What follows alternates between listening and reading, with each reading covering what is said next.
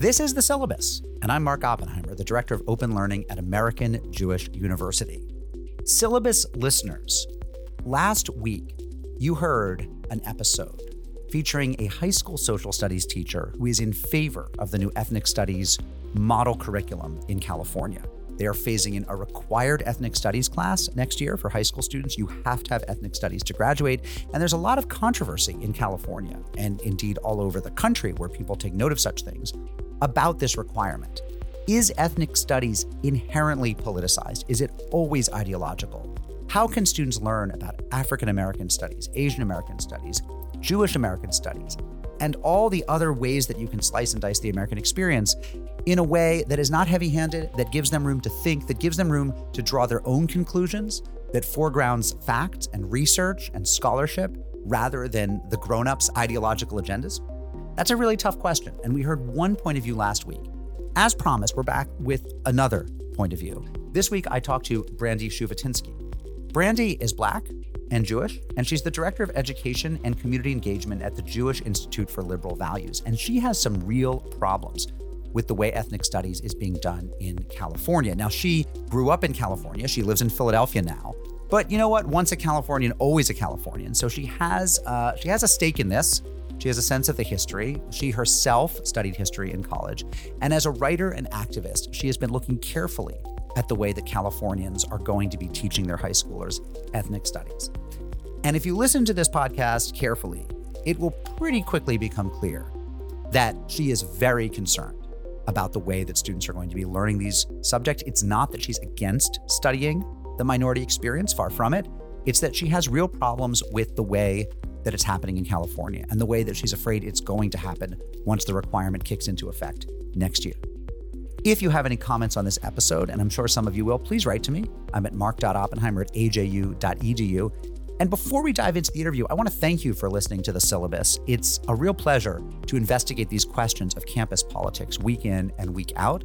I think that so many college administrators and faculty, but also parents sending their children to college, students at college, and frankly, Americans are looking at what's going on on campuses with a real sense of wonder and awe and concern. And I hope that this podcast helps people think a little more clearly about these issues. So now, from two weeks ago, my conversation with Brandy Shufutinsky. Brandy Shufutinsky, thank you for joining the syllabus. Hi, thank you. It's great to be here. First off, who are you? My name's Brandy Shufutinsky. I'm mom, wife, educator, social worker. I'm originally from Southern California, born and raised, but I live in the Philadelphia area now. But you've been paying a lot of attention to the model ethnic studies curriculum that's come out of California in the past couple years. Is that right? Yes, I have. And maybe from your point of view, you could explain to us what this curriculum is and how it responds to the law passed by the legislature requiring some sort of offering initially optional but then i think being required within a year yes so initially when i heard that that the high school curriculum in california was going to include ethnic studies i was actually really excited i'm a history nerd. I, I majored in history in undergrad and enjoy when I was in high school was able to take a couple of different history electives, including Black American history, which was fantastic. So I thought it was going to actually expand upon what already um, is required as far as social studies and history and the like in high school. I unfortunately realized very quickly that didn't seem to be the case. Instead of diversifying the history curriculum, what started to come out was a lot of just ideology. So the framework, the pedagogy, the buzzwords, the things that were put into the at least the initial drafts of the ethnic studies model curriculum and some of them unfortunately are still left over in the final draft really are uh, very low on actual history and knowledge and they're really high in ideology and i find that problematic in, in a public school setting can you give me an example of something from the model curriculum? And my understanding is that school districts don't have to follow the model curriculum. They can come up with their own curricula that align with the requirement for ethnic studies at the high school level. But presumably, a lot of school districts will follow or draw heavily from this model ethnic studies curriculum. So, can you give us an example of stuff from the model curriculum put out by the State Board of Ed that you find problematic? Sure. One of the things that is problematic is that it frames, it mandates the inclusion of a, uh, an ideology called the four eyes of oppression. Now, those eyes of oppression already accept without debate or without discussion the fact that everything race related can be boiled down to the idea of oppression and oppressor versus oppressed which actually eliminates the ability to do what is necessary in history, which is ask questions, be curious, debate, discover with a sort of a scholarly rigor that you would normally see in the field of history. Instead, many things like the four eyes of oppression are just presented as fact. So it presents ideas like all disparity in outcome is a result of some form of oppression, which eliminates any type of individual agency. It eliminates individuality as a whole and blames everything on these ideas that, that are put out on oppression. The woman I talked to in the last episode, who is a high school social studies teacher and really appreciates the curriculum, likes it, is excited to teach from it, is excited by the new requirement. She said, Look, this isn't a history curriculum, it's an ethnic studies curriculum using the pedagogy of ethnic studies as developed at the college level. I actually am not sure that there is one coherent ethnic studies pedagogy, but What's your understanding of what it means to teach something from an ethnic studies perspective as opposed to the history perspective you're talking about? That we're going to get a little bit of what we're seeing and what parents, educators, and, and students are concerned with. We're going to get a lot of ideology. So, at the higher education level, in colleges and universities, ethnic studies pedagogy actually doesn't align with K 12 education code. At the college level, you're allowed to bring in a certain level of biases. Well, K 12 ed code says a teacher can't you're supposed to actually present a more well rounded, open material, open curriculum, which does not align with ethnic studies pedagogy. And what you just said is also key. There isn't necessarily one ethnic studies pedagogy, there are no standards for this class. So, how it's taught in many colleges and universities, not everyone, but many, it's taught through a very radical framework using a radical pedagogy, which does put out th- things as fact that are really just opinion or ideology, like oppressor versus oppressed, like systemic oppression and racism. The idea is that they have to critique capitalism, and capitalism is the same thing as another form of white supremacy.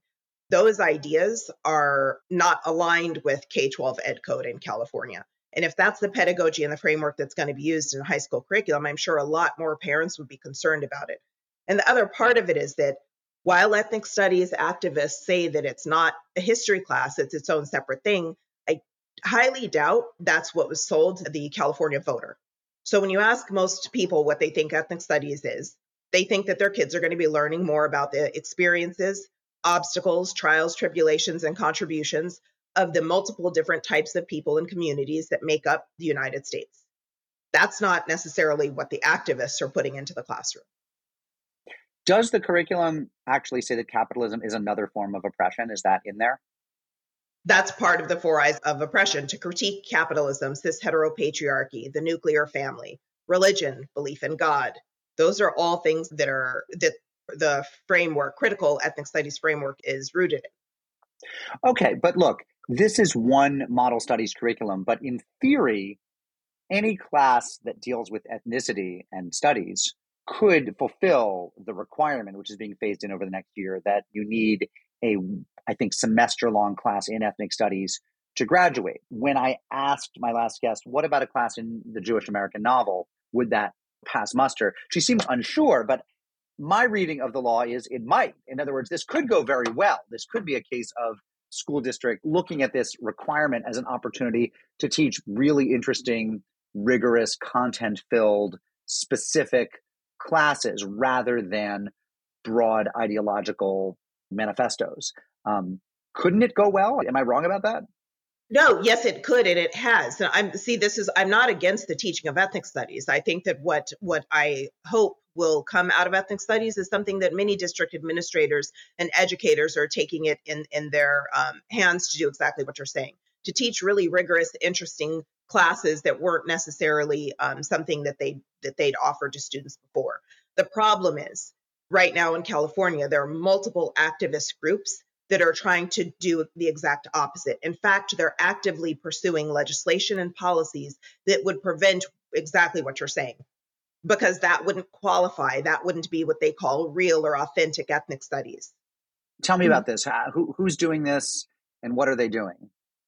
So there's a coalition of about roughly 33 activist organizations. They formed what they call the Coalition for Liberated Ethnic Studies.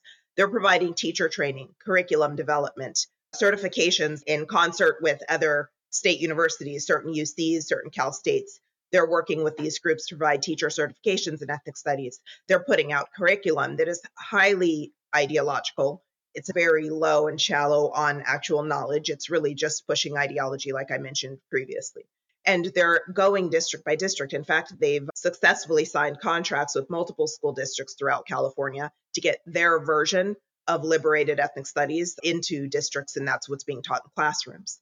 And they've used other methods to do this. In fact, the Oakland, California Teachers Union just held a one day teach in, is what they called it, to teach highly ideologically driven, biased, anti Semitic material to their students. The syllabus is a production of American Jewish University with InsideHigherEd.com. If you like this episode, forward it to one person who you think would also enjoy it. Help us get the word out. And if you have ideas for guests or thoughts or comments, write to me at mark.oppenheimer at aju.edu. Who is funding the coalition that is trying to certify teachers for ethnic studies and get contracts to use their curricula with school districts? That's the million dollar question. And I hope that if somebody finds out that they make it publicly known.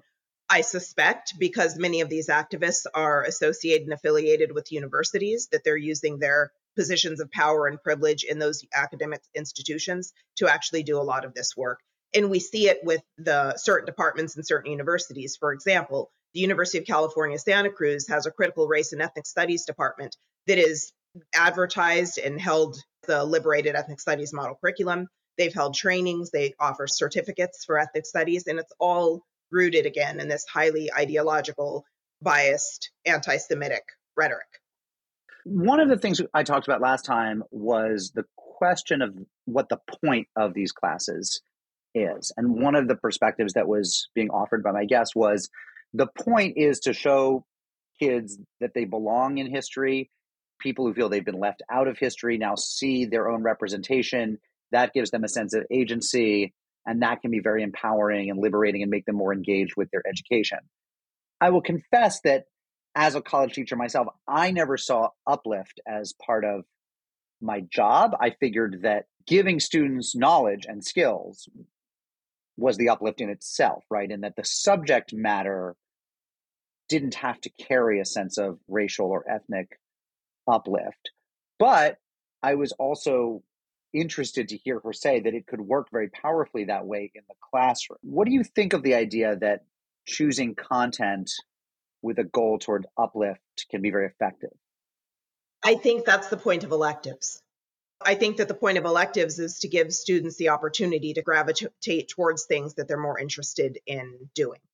And if that were the case, when ethnic studies was offered as an elective, as it was in many schools and it has been for years, the classes would have been full with waiting lists. They weren't. Instead of realizing that students weren't electing to take these courses, activists lobbied to make it a requirement so students had to take it.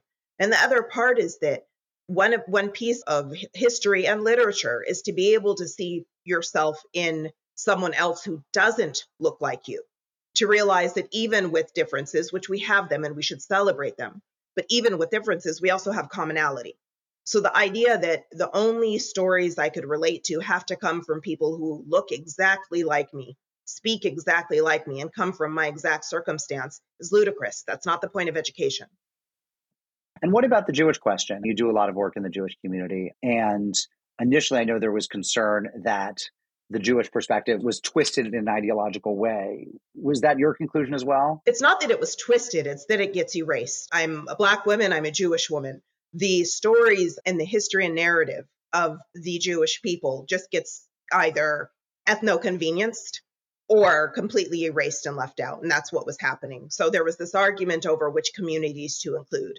Now, originally, ethnic studies coming out of the 60s what included Black, Latino, Asian, and Native Americans. The demographics have changed since the 60s in California, especially. So you had a lot of other groups of, of people, ethnic groups of people that felt like they should be included because they make up a significant amount of the student demographic from Armenians to Jews to Arabs to South Koreans. Like you had a ton of people that were like, wait, why aren't we included? To Hindus. So they petition argued their point to be also included in, in some of these lessons. I think what happens with Jewish Americans is the idea of Jews as a people gets erased and ignored from people who want to pretend that Jews are just a religious group. And there was also, in my reading of it, an attempt to impose racial categories that might work in other contexts on Jews, as if Jews were as divided by race and in the same ways as other communities, which is not, I think, the most um, sophisticated way to look at the Jewish community. I agree. Yeah. So, where do things stand now with both the model studies curriculum and with the requirement for ethnic studies that's going to be phased in? The requirement as of now still stands. I'm not quite sure how it's funded. I think where it stands is people are seeing a whole lot of reasons to maybe take a second look at this requirement as a whole because it was sort of rushed through as a way to respond to ideas about systemic racism instead of considering unintended consequences and maybe some intentional consequences of what was coming out of Sacramento. So, how it stands now is there are, again, activist groups that are really pushing hard to get their activism into schools to pretend that their version of ethnic studies is what's going to lead to in, improved student learning. And there are those of us who want to actually have an ethnic studies class or requirement that makes sense for students, that isn't biased, that isn't anti Semitic, and that actually centers the reality on the ground versus trying to relive revolutionary period of the 1960s. And for people who want to learn more about this, are there good resources for them to go read? There are a bunch of them, and there are a bunch of different groups that are actually working on on trying to get something that's real and that's good for students and will have positive outcomes. One is the Alliance for Constructive Ethnic Studies. Another one is the organization I work for, the Jewish Institute for Liberal Values. And we're all part of a, a new coalition, the Coalition for Empowered Education, which is really looking at putting students first above ideology and activism. Brandy Shufutinsky, thank you so much for joining me. The Syllabus is a production of InsideHigherEd.com and American Jewish University. Please subscribe to the podcast and rate us and share the work. We welcome email. We welcome voicemail. We welcome replies of all kinds. Please write to me at mark.oppenheimer at aju.edu. Our team includes editor Jacob Kaufman and producer Alyssa Silva, also Sherry Hirely, Tessa Grasso, and Amelia Hamill. At Inside Higher Ed, our thanks to Doug Lederman. A happy holidays, whatever holidays you celebrate, and join us next time in 2024 on the syllabus.